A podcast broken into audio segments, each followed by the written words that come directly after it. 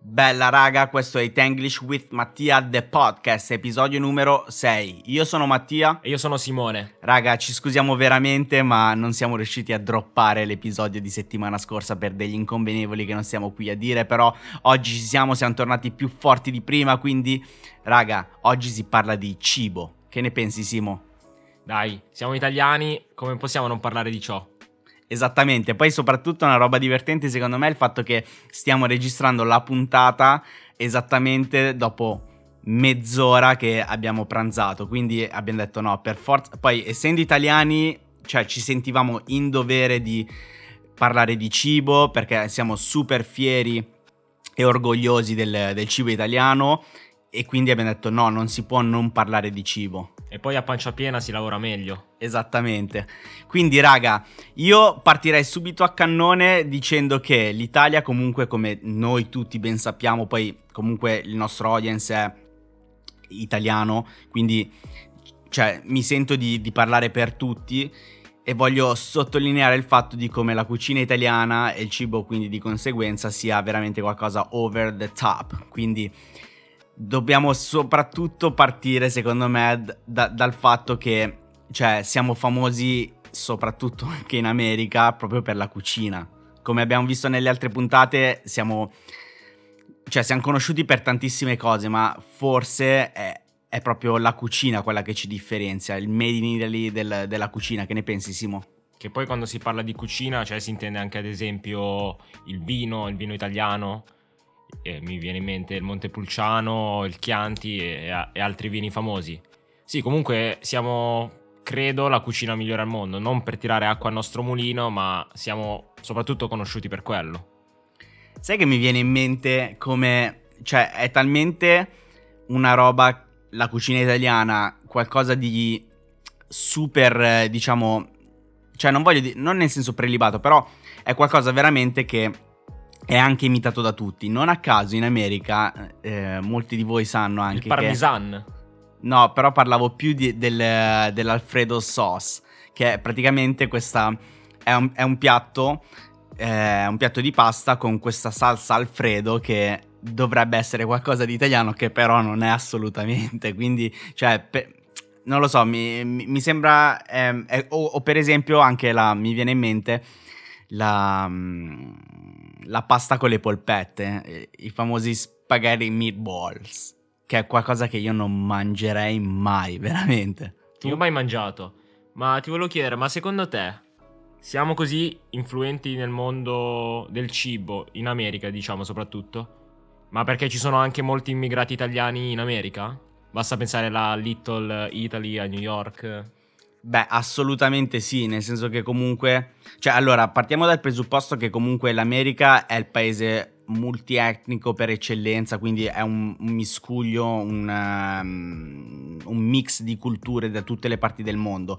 La comunità italiana è una comunità forte, anche se non è quella predominante, però diciamo che nei maggiori centri eh, metropoli- metropolitani, sì, abitati comunque, ci sono sempre delle comunità italiane, appunto come hai detto tu, parlando di Lilo Lilo Lili, in, uh, in, cioè a New York o comunque ci sono altre varie comunità sparse per eh, tutto il paese.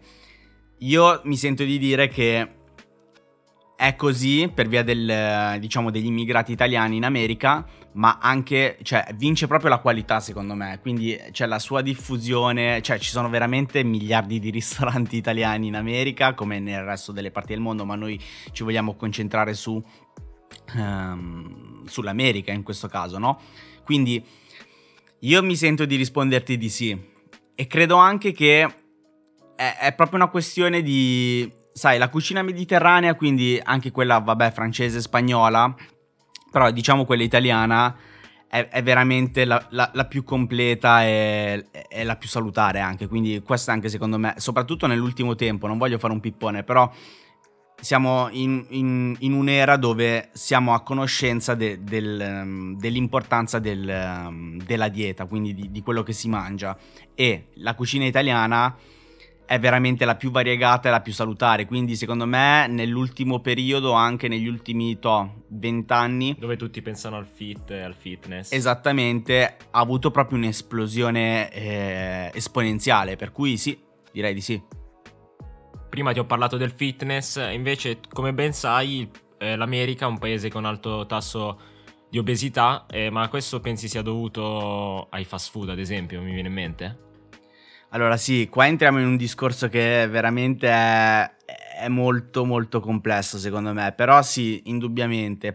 Allora, se consideriamo appunto che è, mm, è tutto, tutto, dipende dallo stile di vita, perché oltre che il fitness, eccetera, i fast food, così c'è anche da dire che la vita in America è molto frenetica, soprattutto nei, nei grossi centri, quindi io mi sento anche di dire che l'esplosione dei fast food negli anni 50 e 60 è, dovu- cioè, è stata una cosa naturale perché la vita è diventata molto... cioè c'è stato proprio un boom economico, no? Quindi l'esplosione di tanti nuovi lavori ehm, tra fabbriche, eccetera, no?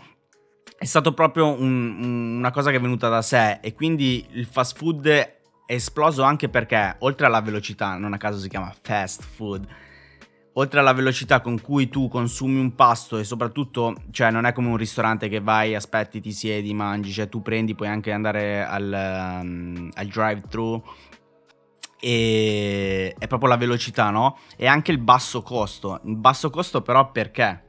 Perché comunque il cibo non è di una grossa qualità, nel senso. Quindi sì, credo che comunque il, um, per quanto sia appunto vero il fatto che comunque c'è un alto tasso di obesità è strettamente legato anche allo stile di vita che fanno e quindi ai fast food. Io sono del pensiero che un pranzo ogni tanto al fast food non, non sia un problema. Ovviamente se poi si abusa, come ogni abuso, diventa un problema. Però io ho letto che crea dipendenza il fast food.